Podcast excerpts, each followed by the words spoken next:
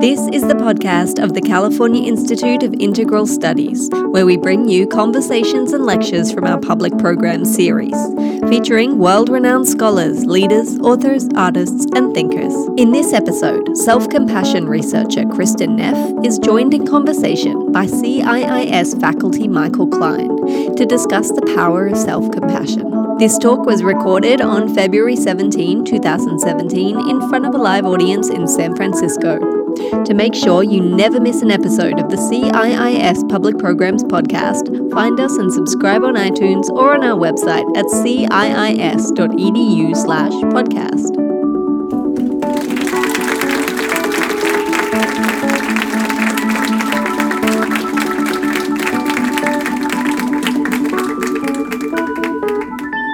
I would lo- I would like to welcome you here. Thank you. And uh, you know, I was thinking of it as getting ready for the talk, and I have been here for this is my 23rd year of teaching, and Mm. of all the things that I have come across, Mm. and I've, and and the the audience here, there's a wide range of trying everything under the sun. Yes. Uh-huh. I, I think the work that you and Christopher have done is the best articulation of the vision of CIS. I think oh. I, I shared that with you last year when you came. yeah. That the the the mm-hmm. elegance of bringing together the wisdom of the East mm. and the practices with psychology mm. i- in a way that is seamless is uh, an an evolution that when I started here I never imagined in my wildest dreams. Mm. So I, I thought I would start. So in doing this, so I've taught many, many classes, courses here in this room and workshops. How many here have ever received a grade from Michael? Please raise your hand. Okay. They're on that side. They're starting to keep away from you. All right. and um, but I've never been an interviewer like this. So it's like going round, round, like uh, questions. But but start just saying a little bit about self compassion, and for you, what what what is self compassion, and how did you come up with the elements that you put in it? Right. Okay. So, um, you know, first of all, I, I didn't invent the idea. Some people, aren't you the person who created self compassion? It's like, no, I think it was around before me. And um, obviously, it's it's. I think it's a any any great. Any of the great therapists worth their salt, Maslow, um, Freud, even uh, Rogers, all, all these people, self compassion was actually a theme. It just wasn't articulated using those precise words. Carl Rogers got pretty close with unconditional self acceptance, but you know, so it's it's been around, um, and certainly it's very much part of the Eastern Buddhist traditions where I came across it, and. Um, so I learned about it through writers like uh, Sharon Salzberg and Jack Kornfield. Insights more my tradition, um, but I think maybe you know if I can claim with a contribution I made, because um, when when I when I decided I wanted to do research on self compassion, I had been practicing it. I realized that there wasn't a clear cut definition of what it was right? Uh, how is it different than just compassion for others? And what is compassion anyway? And there wasn't even a really clear cut definition of compassion, let alone self compassion in the literature. So I really just based on my own experience what I felt were the most crucial elements. The most obvious one, kindness, being kind, warm, supportive, caring as opposed to being harshly judgmental. That's kind of the most obvious element of self compassion, the one people think about. But I realized that, um, so, so that's actually, if you want to go going back to the timeline of when I was coming up with my definition, that was there from the very beginning. But then I realized that you had to have this sense of common humanity because I was very I was always really struck with the question of what's the difference between self-compassion and self-pity. You know, and in Buddhism, of course, pity is the near enemy of compassion. You have to be very careful. So, what's the difference between being kind to yourself and just wallowing, oh, poor me? And um, I knew that. Well, and I, will tell you a little secret. I don't write much about this, but it was what it was more than just common humanity. I was really trying to tap into interconnectedness. interbeing, I actually wanted to call it because I was reading a lot of Thich Nhat Hanh at the time. Um, that it's relating to yourself from the perspective of the larger interdependent whole, not taking yourself so personally. Yeah. So that's really what I was pointing to. I use the term common humanity because it's more easily understandable than interbeing for most people. And then, so I really thought I had it there, you know, kindness, common humanity. But then I realized you have to have mindfulness. I was thinking of mindfulness here and, you know, compassion there, but actually at the root, the core of compassion has to be mindfulness because you have to be able to open to your pain in order to have compassion right? It, it's like it's it's foundational. You have to be able to turn toward it have courage and open to it before the whole thing can even arise. So i added in that third element. And i pro- i may some people argue that i'm missing one. Well that's what i was just about Yeah. to ask is are there any that you like almost put in and chose not to Well, so Paul Gilbert and I have been having this discussion. He really thinks motivation should be part of the discussion. And we've been having a discussion. I, I would like to have more because I think it, it's an interesting question. So, in compassion for others, typically the component of motivation to help alleviate suffering is part of the definition. And self compassion is embedded in kindness, right? Being kind to yourself. What, what do I need? Caring for yourself. But I think um, the slight issue with self compassion, alleviating your own suffering versus other compassion, is that we aren't nat- we don't have I don't have the instinctual desire to get rid of your pain. So if I actually act to get rid of your pain, I'm doing something kind of altruistic. But as as biological organisms, we do have the instinctual desire to get rid of our pain. That's called resistance, right? So I, I think I think I toyed with it a little bit, but I felt that the desire to alleviate your own suffering in a way is kind of you know the problem is how you go about alleviating your suffering. All people want to alleviate their own suffering.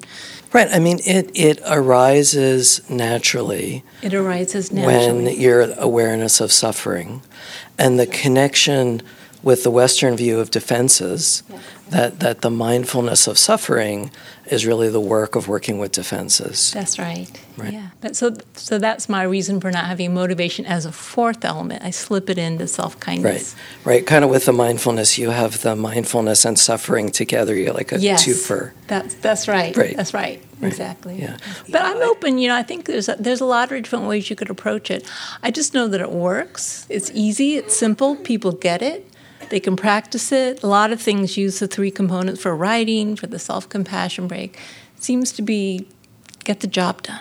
As I see and work with people and articulate it Uh-huh. and the self come out it, and, and not so much in the people I work with, but my own practice, I, I, I would add a fourth element, which is uh, discernment. Ah, discernment. Uh huh. right? Because there's a Sure. place that, that's Yeah. Mm-hmm. very much in the protocol and comes later in the protocol, Yeah. um, but a place where people get confused. Yeah. Yeah. hmm Yeah, I would I would agree that discernment is is important, um, and also the difference between judgment, harsh judgment, and discernment, you know, Mm-hmm. Right. constructive judgment. Um, yeah, that's interesting. If you if you had that afore, I think it would be, be a little too long and complicated. But I think theoretically I could go for that because Yes. wisdom wisdom is definitely part of compassion. I think that's actually, believe it or not, embedded a little bit in common humanity. Um, in the way I see it, so I see I see kindness as the heart, the, the, the opening, the warmth. I see common humanity as the wisdom, the perspective that allows you to see the interconnected experience of self and others and the causes and conditions which give rise to mistakes, failures, etc. So it's kind of embedded in there. And then, of course, mindfulness also has some perspective taking. But yeah, so I, I'll, I'll, I'll go for Okay, that. all right. um, how did it get from you being an academic Yes. and researching it to where it is now, where there's an institute and teachers and a training and a protocol and now a protocol with adolescents and yes. more research and Well, I have to. I have to. I mean, Chris Germer is really responsible for that. So we were actually we went to the first Mind and Life retreat for scientists that they held. I think that was back in 2008 or something. Was the very first one, and we were so excited. And he gave me. I didn't really know him, but he offered to give me a ride um, to go to the the retreat. And, uh, you know, and Chris taught, taught a lot of workshops because he was one of the big people who brought meditation into psychotherapy. And he said, you know, Kristin, I love your work. It's great. And he knew I was a practitioner, so he knew I, you know, wasn't just coming from my head. So you really need to figure out a way to teach people how to be self-compassionate. And I just said, are you kidding? yeah, nice idea, but I have no skills in that area. I, you know, I didn't even imagine that I could do such a thing. And so, but then he said, well, why don't we try to teach a little workshop and just see what happens. And and so and it's been a beautiful collaboration. Um, but I really have to give him the credit for being the the drive of developing the protocol, and then the center, and it just. And he's also the beautiful thing about Chris is he's very open-minded, and he said, "Kristin, we will never ever lock down the protocol. Every time a teacher says, this would be better if you change this because what I found when teaching is la la la, we go ahead and change, change it. it. And that's why I think it's I think it's pretty good now because it's been continually refined and honed and honed right. based on the experience of hundreds of teachers. So So no, I mean o- over the years I have taught many many different things and seen many different manuals and tried them. Yes. And most of them I take the bullet points uh-huh. and then make up my own. Yeah. And, and with a lot of parts of this, mm-hmm. it, it, it kind of comes right off because it's so well put together. And the, the and, and so do you, do you know the top down learning, bottom up learning, mm-hmm. right? So I, I- I was thinking of this, and I've never. I mean, we're talking a lot, but I had this conversation. The the bringing together of little bits of discussion of a point, Uh-huh. but most of the learning is bottom up. Most of it is just letting the experience unfold.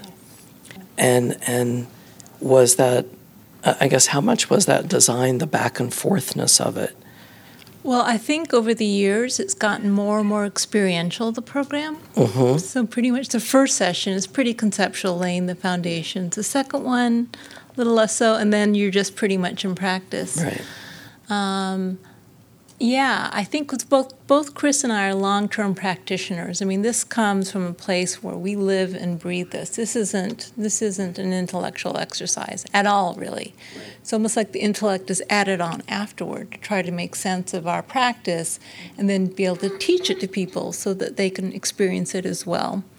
Um, but at first, if, if you, if any of you had been at the very first workshop, actually the first version of the Mindful Self Compassion program we taught at Esalen, uh, there were 14 people who signed up for the workshop, and in Esalen they have the policy that in the first two days you can um, leave and change courses.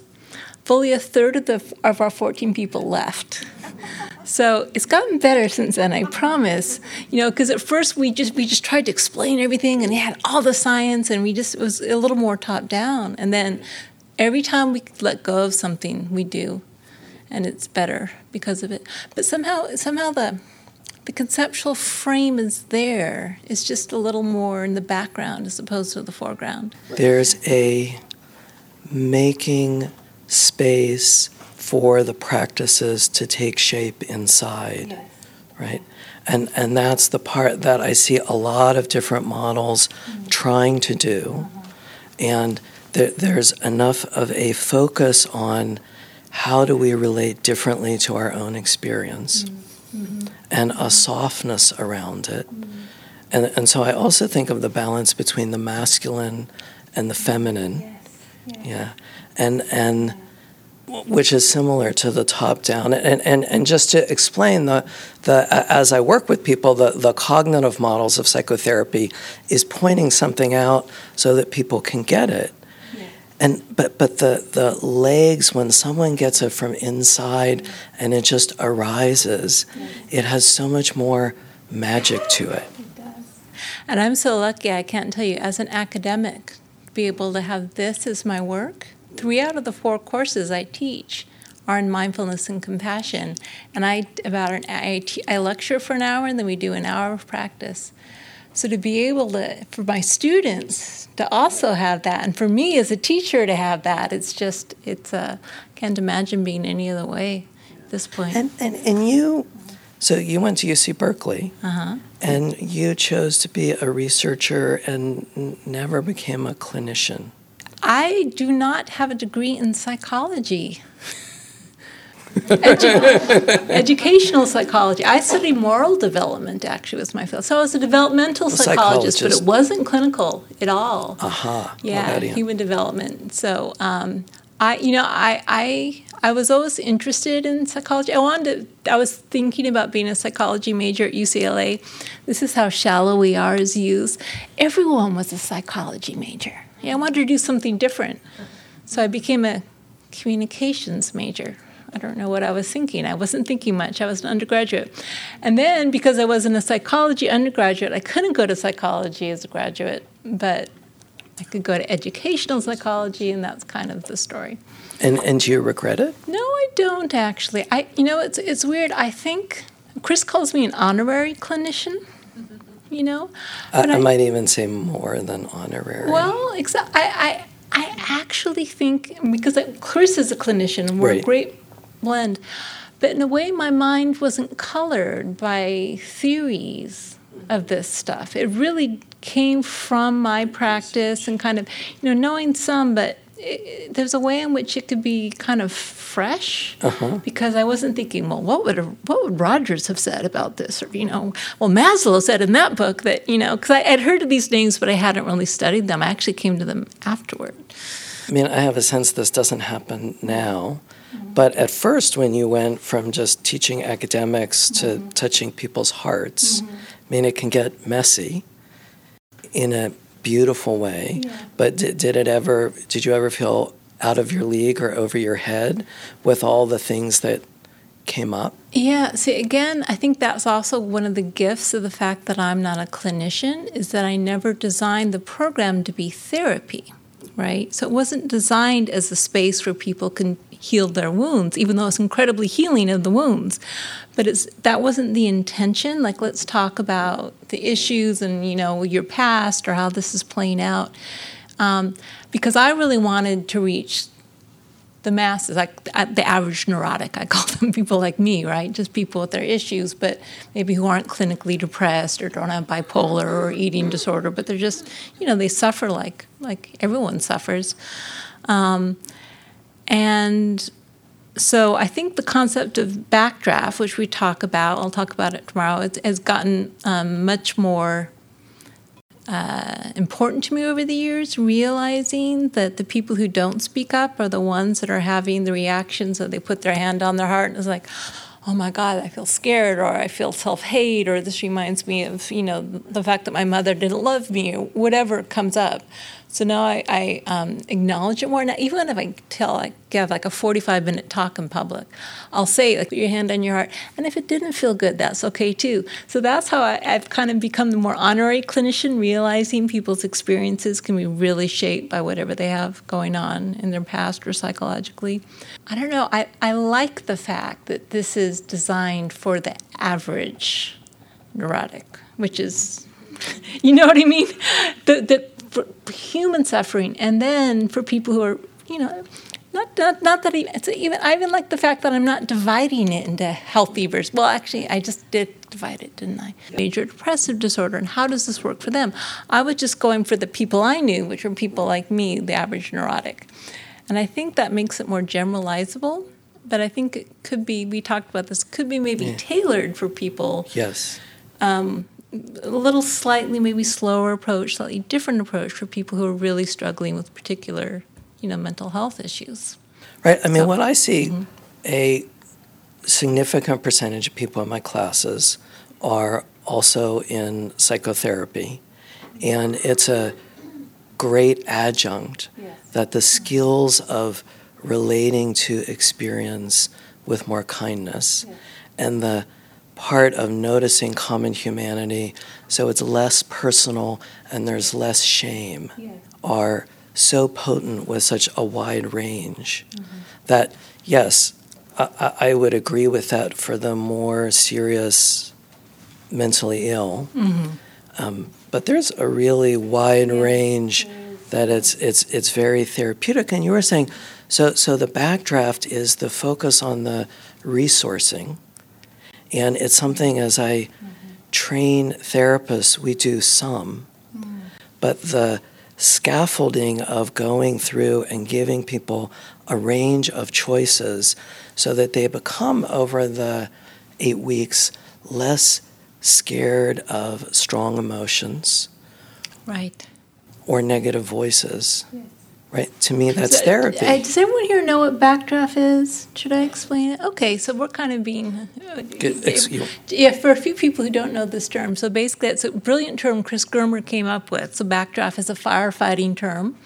So you know when you go to a house on fire and it's and you open the doors of the house on fire, the firemen don't do that because if you open the doors, oxygen rushes in and the flames rush out.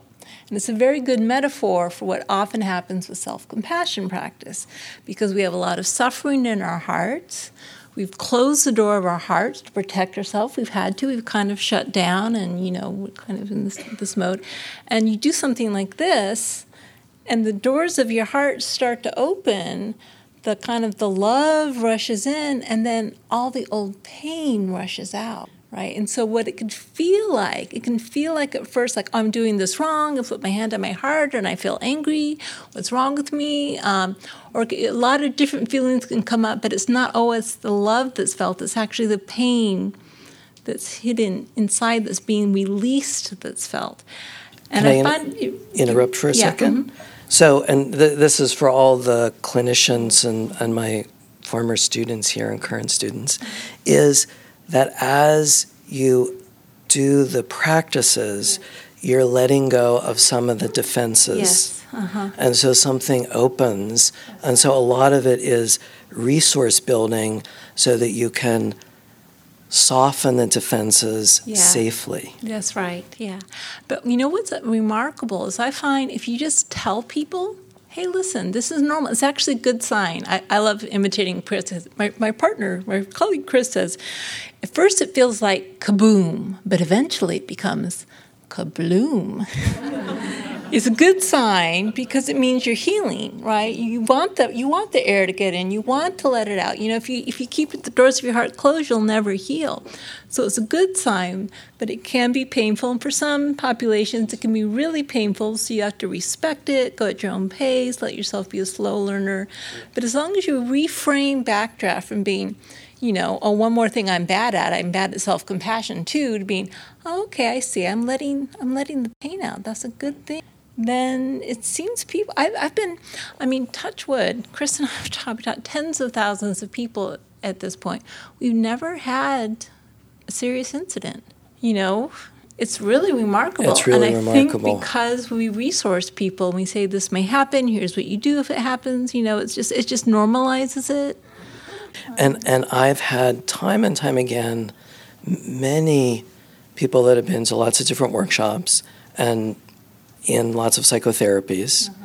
and as soon as I define it they're like, "Oh, I never no one ever pointed that out." Yeah. And it reframes the relationship to it. That's right. And yeah. as long as there's enough, this is the titrating, uh-huh. right? So that there's more resourcing than opening. Yes, yes. The other thing Chris and I we always talk about um, as a as a basic principle of self compassion practice is this principle of opening and closing. That's something we've really emphasized over the years, right? So, and because that's really what self compassion is. It's a practice of opening your heart, opening your heart to pain, for God's sake, you know. So it's it's kind of it's big stuff, and so you really want to honor your natural instinct to open and close. So you open and stuff starts to rise like, whoa, it's a bit too much. You allow yourself to close when you need to close. You respect that I don't want to overwhelm myself. Part of caring for myself and asking, what do I need? Sometimes I just need to tune out for a little while or watch, you know, that third episode of Game of Thrones if I'm feeling overwhelmed. And the amazing thing is, if you give people the conscious choice to close, not as an unconscious defense mechanism, but as a wow, I'm feeling overwhelmed. I'm really going to choose uh, to give myself what I need right now, which is to close for a while. First of all, it's temporary because you've done it with consciousness. You aren't just having creating an unconscious habit. And you still have the element of care that's surrounding the decision to close or to space out. And it's amazing how it seems to completely alter the meaning of the experience of closing. Closing doesn't become bad, it's just taking care of yourself, and then people can go at their own pace. I think that's why ultimately the program's safe, because we tell people that very first thing, you know, when they come through the door. Right. And and the Clo- I would go even further that closing is good. Closing is good. That it's skillful. It's skillful. And and yeah. this is it where can be the skillful, can yeah. be this is where the discernment comes yes, in. Yes, that's right. Right. Yeah, The the you're right. discerning. Mhm. Well, what is it that's skillful, and which is the a, a, a Buddhist term. Yes. You know, yeah, yeah, but but but Uh-huh. what is it that I need right now in terms of my long term well being? Right. I had I had a client many many years ago before doing it, and and his initial definition of self compassion was I'll eat ice cream, Yes. which w- was not a self compassionate act because then it would lead to self criticism, but like didn't have that idea of listening and knowing when to close and knowing when to move forward. S- So, uh, you know, you mentioned motivation earlier. A place where a lot of people get caught is that if they give up the critic, they'll become slugs. Yeah. It's the number one, actually, some research suggests it's the number one block to self compassion. Is people are afraid it's going to undermine their motivation, they'll lose their edge. They need to be tough on themselves to drive them forward. Um, of course, all the research shows that's completely wrong. It's actually the opposite.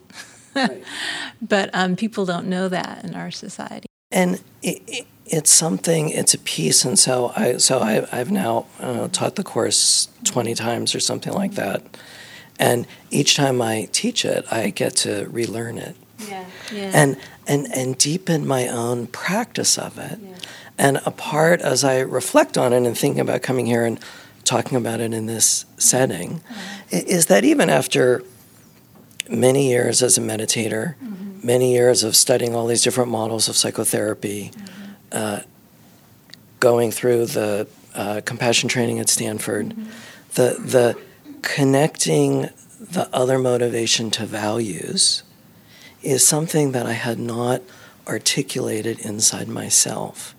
So I was wondering how you and Christopher, and, and so the there there's there's a part of bringing in acceptance and commitment therapy, and and I appreciate that you uh, referenced Sean Hayes in in the protocol. Steve Hayes. Steve Hayes, okay, So I know a little bit about therapy. but but um, uh, how all that came together. Well, so so this whole issue of compassionate motivation was it's it's like that's the exercise I love teaching the most. And so the story is for for years I knew that I wanted to help people learn how to motivate themselves with kindness as opposed to harsh self-criticism. So, you know, I had different versions of the exercise we have in our program. I'll teach it tomorrow, where, you know, um, I try to get people to move away from the self critic and just talk to themselves like a good, supportive friend and, you know, do all that. And it actually, this is where um, it's not actually, at, except it's a commitment therapy in this exercise that, that's a big one. It's IFS, Internal Family Systems Therapy, Dick Schwartz work. And I happen to start going to an internal family systems therapist myself for my I I do go to therapy, so that maybe I'm more than just an average neurotic. I don't know, but so I, yeah, so I have learned a lot, and I really realized that what I was missing. It actually got so bad. Chris said, "Kristin, we just you got to drop it. It's not working. It's been years now. It's not working. It just wasn't gelling. The exercise wasn't the compassionate motivation exercise that's been working with." He really said, "Kristin, drop it." Really? And I, I didn't give up. And then so my internal family systems therapy did the parts work about honoring and really honoring and being grateful and seeing the value in talking to and listening to each part. So the only way it works to move from self critical motivation to self compassionate motivation is to listen to the self critic. What are you afraid of? How are you trying to help me? Thank you. And Thank you so much. Thank you for all your hard work and effort. And so now that you've been heard, you don't have to shout so loud. And can we also hear another voice, another way to motivate you, which is this kindness, this caring, kind of like the, you know, unconditional parental type of motivation, unconditional loving motivation. And it wasn't until I added that piece in that the whole thing gelled together. And then now it works beautifully. Now it works beautifully. So it's it's it's it's one because I'm I'm you probably I'm trained in IFS, and oh yeah, you know, yeah, Yeah. Dick gets credit for that. I, We actually reference him in the manual on Yeah. that exercise. yeah, and and use it. That's a that's a self compassion therapy if there was one. That is a self compassion therapy. And the, th- this is where, so we were talking b- before, and the idea of um, lengthening the protocol because that is such a precious exercise that has so much. It. And it's one that people could do two or three or four times because finding both validating the critic Mm-hmm. but finding that other voice again the bottom up part Mm-hmm. that it comes from inside and i can see it when people in the class get it Yeah. and you know just and then it like it, it seems like a, a, a corner gets turned Yeah, it is a huge corner, actually. Yeah, and I mean, I, I do agree there's a lot in the program, and ideally it would be stretched out. So it's kind of a matter of trying to find that right balance. I think it's pretty good balance right now, but I think you could do a second round much slower and go much more deeply and repeat things. Yeah, no, I think so. What you, so you were talking. I mean, one of the things I'm aware of because we're at CIIS and bringing in, it, it, it's both the spiritual, the psychological, the personal. Yes. Wh- uh-huh. Where, wh- which of the practices do you use yourself, or use yourself the most? At this point, um, probably I don't I don't follow the exact protocol of the exit, you know, because it's a little more Internalized. internalized and natural. Um, but probably the practice we call soften, soothe, allow, which is a really a combination. It's a dance of mindfulness and compassion. I mean, mindfulness is in compassion, but mindfulness of kind of the external experience. And then turning inward, and so just labeling, and then finding finding emotions in my body, and then working with them and sticking on their trail as they move and transform and move through my body and you know do their thing. That's probably what i do the most but i just try to embody compassion uh-huh. It's funny I, believe it or not i was- wasn't a particularly harsh self-critic. People assume that i must have been a harsh self-critic. I had a very loving mother. She I, my mother never criticized me so i didn't actually have a harsh inner critical voice. I found it transformed me by its ability to support myself in times of struggle. So um, I think that's the part that I really find is I just listen to my inner compassionate self and let it support me constantly. You really internalize it. I've it. internalized it, yeah. I mean, this is where even when you say the healthy neurotic, Yeah. I mean, I, I really do think the as I reflect more and more the ordinary suffering, that all of us have the critic, or I, I often think of it as the threat system, Yes, we do. and and learning to notice it and turn it down brings more happiness. That's right. By the way, just because I don't have a harsh inner critic doesn't mean shame doesn't come up. And that's actually was a, a big prompt for me. I had just gotten out of a divorce when I learned about self-compassion, and it really helped me hold the shame. Because shame is just it's so much deeper even than inner criticism. It's just you know it's just it's so deep. And when I found something that could help me hold shame, Shame. and not be debilitated by it, that was amazingly powerful.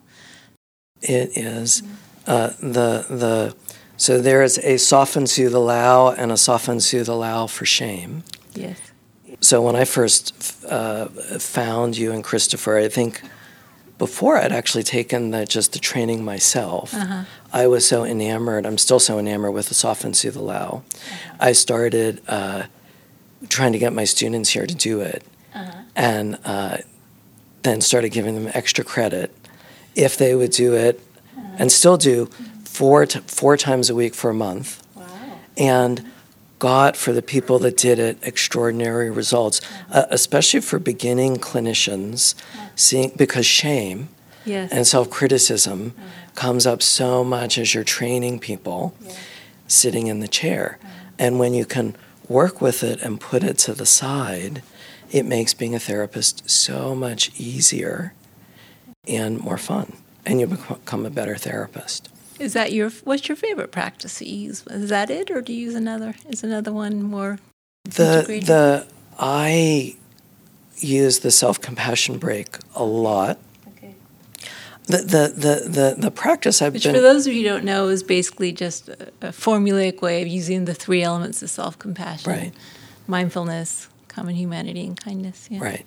And so there's a way of doing it very quickly, of tuning into suffering and bringing some kindness and the element of the common humanity. You know, I'm um, in the middle of dealing with Sears, who. Uh, I have a we, we have a dishwasher and which is broken and we had the five year warranty and it's been three years and they said because it's rust it's not covered. So this week I've spent like seven hours on the phone talking to and, and I can feel my threat system yeah, just yeah. go into overdrive every time. And um, can I notice it and work with the nervous system? Mm-hmm. But then the common humanity. Can I think of the person on the other end of the phone mm-hmm. and think of what they're going through. Mm-hmm. And can I think of all the people in the world bumping up against something that's mm-hmm. unfair and they're impotent? Mm-hmm. And it's amazing how impactful yeah. it, it, it is for me. Yeah. Yeah. So I would say, but, but I, and, and the other one is the values, uh-huh. is, is re- refining more and more what my intention is. Uh-huh in a particular circumstance. Yeah, compassion really operates at the elm, at the level of intention, practice of intention, intention. setting your intention, and then you don't know what's going to happen. You set your intention, let it go, and see what arises.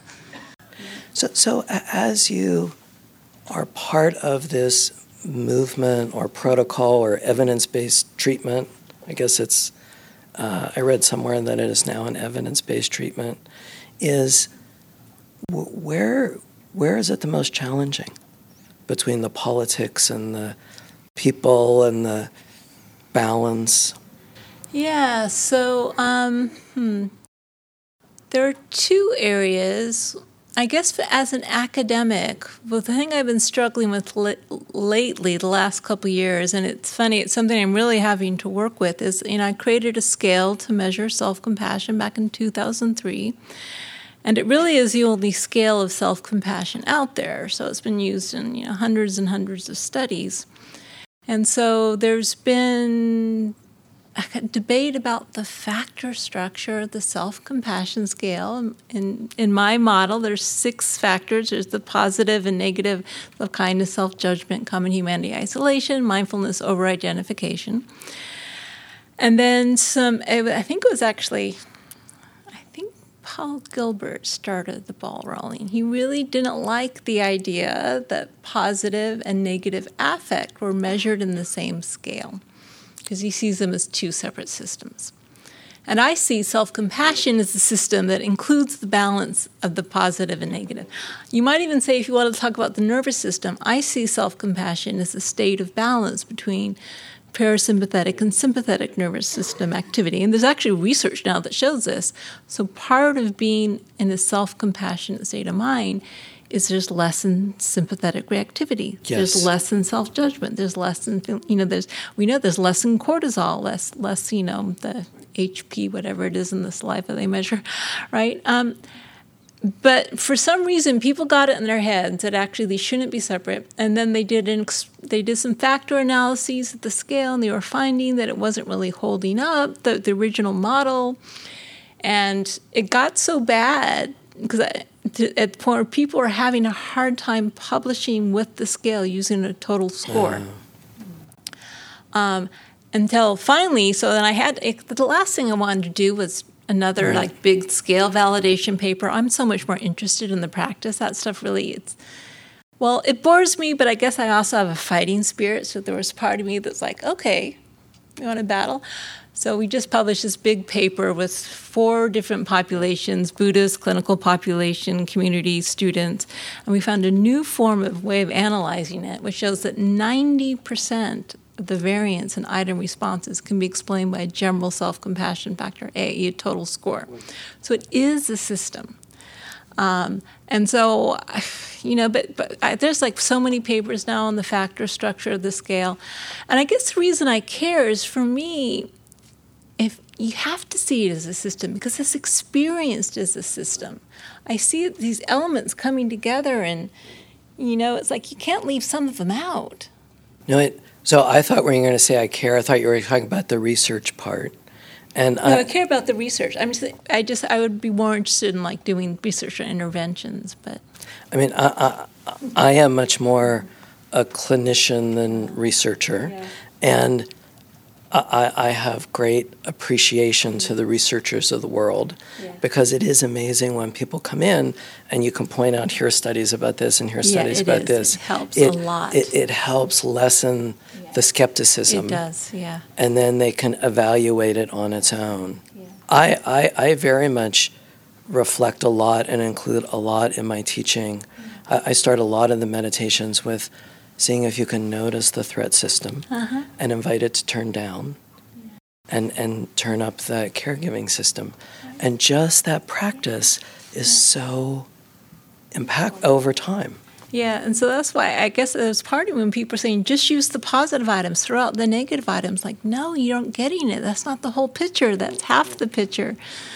But, um, and then the other thing I think was a little challenging for me, although I think it's better, is that um, self compassion had to fight for its place at the table a little bit with all the mindfulness interventions. There were some people, I think it's changing, who felt like it's already mindfulness already. Why, why do you have this newfangled name for it? It's already here. And I was a little bit surprised, I think, at first that maybe I wasn't as accepted with as open arms as I thought I would be because I because I love my I'm a mindfulness practitioner. This is my home crowd, you know. Um, it was varied, but there were some pretty big names who I won't mention names who had a bit of a problem with it. Um, that it's already in mindfulness, um, and so that was a little surprising to me. Um, and also, the kind of turf stuff. Yeah, like is is there well not even so much turf, but is there a difference between mindfulness and self compassion? What is mindfulness anyway? Remember I was at a conference on this topic and I was like, guys, let's call them Joe and Bob. It doesn't matter. These are just words. It's about the experience, you know, and you know the experience, you can feel the experience, and we're pointing to an experience and in something that that language is just like a second order representation. Why are you getting so hot and bothered about this?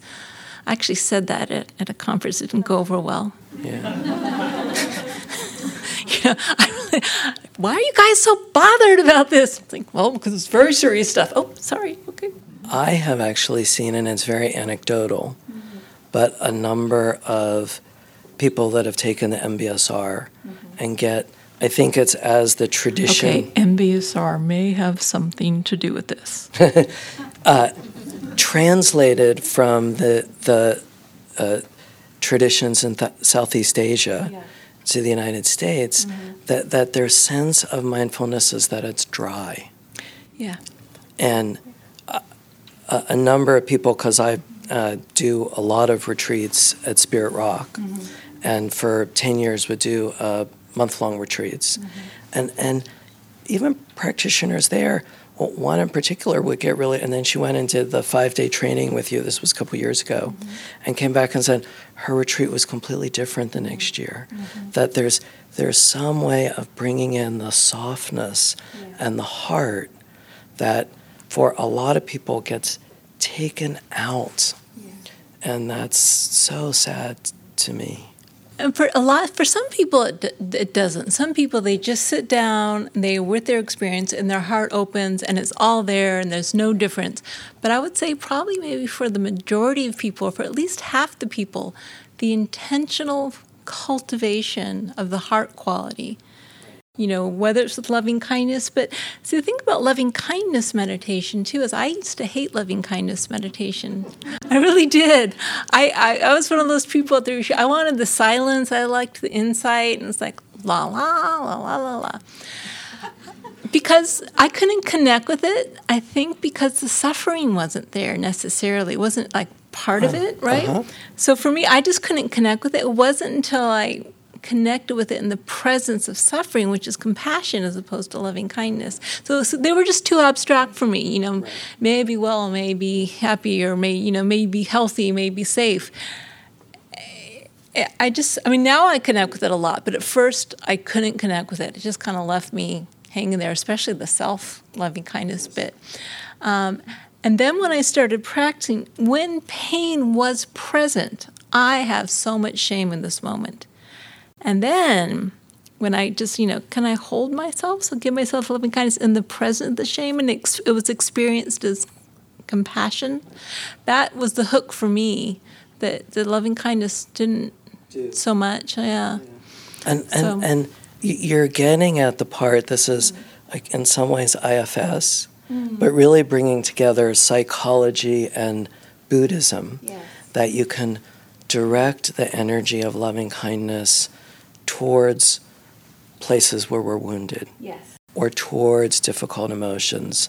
And I find that skill so life changing for people. Yeah. I think you're right. I think in traditional Buddhist spiritual practices, um, the goal is not really to heal suffering. The goal is awakening, a beautiful goal, a wonderful goal. But the practices aren't really designed to do things like how do I work with shame? Or how do I work with my anger? Or how do I work with my feeling of failure or inferiority? All the practices are designed you know, to cultivate these mind states so you can have insight and, and awaken. Um, and so I think, I, personally, I think psychology has helped enrich Buddhism because Buddhism can be a bit dry, and you know I've got a lot of friends. They can sit a 20-day silent vipassana meditation retreat, and they're just right. use it as an excuse to space out, to space out, or to not confront their issues. And well, there's no self anyway. And it's like, well, something's happening here. you don't call it a self, but something's happening here. You're like intellectualizing it away. Yeah. You know. Well, I'm so. just thinking about it as you're talking about it. Uh, but really, it was my own training as a psychologist oh. that I just naturally adapted it. Uh, uh-huh. And I, I, actually had uh, Jack Kornfield, who said at the end of a retreat he wanted me to spend the next year just doing loving kindness practice. Uh-huh. And, and it was really transformative to stay with it. But a lot of it, to get the juice, is I would know how to direct it. That's right. So it wouldn't be these abstract phrases. You'd actually use the energy of loving kindness. Right. So when loving kindness holds pain, it is compassion. That's right. kind of the definition of, well, another definition of compassion. Yeah.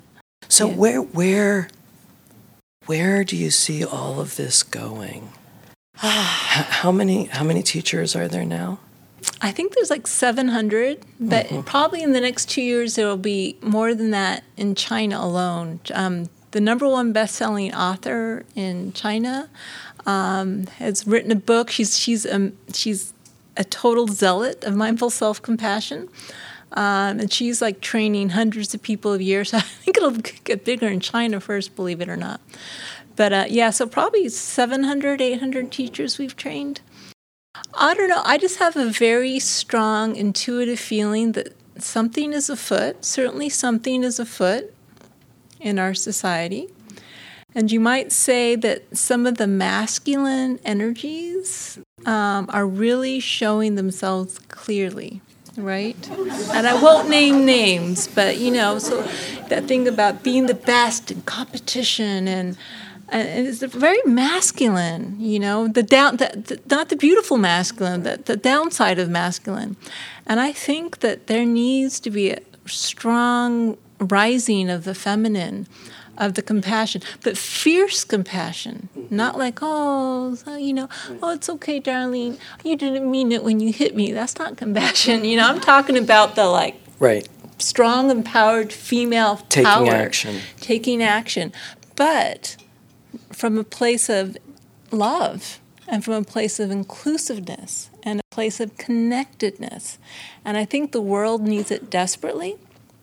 Um, and I think there is going to be a compassion movement.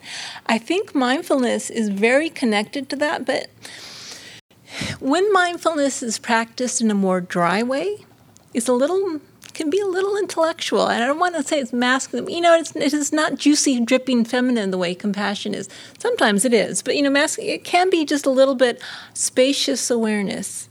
You know, if you think of the masculine as the emptiness and the feminine as the form, you need both.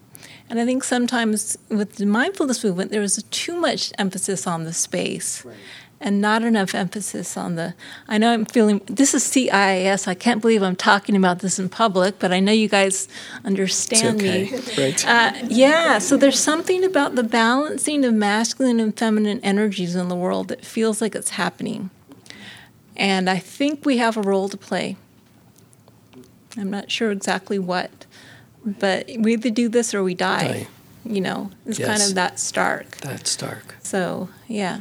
So we'll see. We'll see.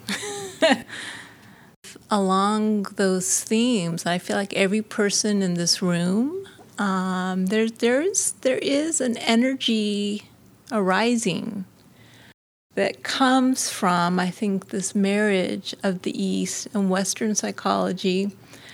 And now that the compassion has come to balance the mindfulness, I just really feel that some again something is afoot. And I think it's going to be the personal responsibility of every single one of us to heal ourselves in order to be able to help heal the world. You know, we have to do this work. It's it's it's not optional anymore. It's not optional. It's not optional. Uh, I, I I have seen it as working with and supporting a lot of people in the last few months when there's been more yeah. turmoil. Yes. And how to support people rather than in the reactive. Yes. They can yeah. find the reflective, grounded place that leads to action. And this split, well, if I just go inside and settle, then I'll won't be motivated. Yeah. And so this balance of finding deep motivation to take action, but from the right place so that you don't burn out. From the right place. And so that's not a reaction to what's happening, but it's a transformation of what's happening. I think that's really what's being called for as a, as a society. Um, you know, but it's really amazing that the if I mean I don't know how you quantify these things, but the level of consciousness right now in, let's say, just the United States, but all around the world. It's probably the highest level of consciousness by far ever. It's just that it just doesn't get the, the coverage. And um, I want to say thank you so much for your contribution and that your efforts to turn towards your own suffering mm. uh, are helping so many others free from their suffering. So thank you. Thank you. I, I will take that in. I'll try to take that in. Thank you. Yeah.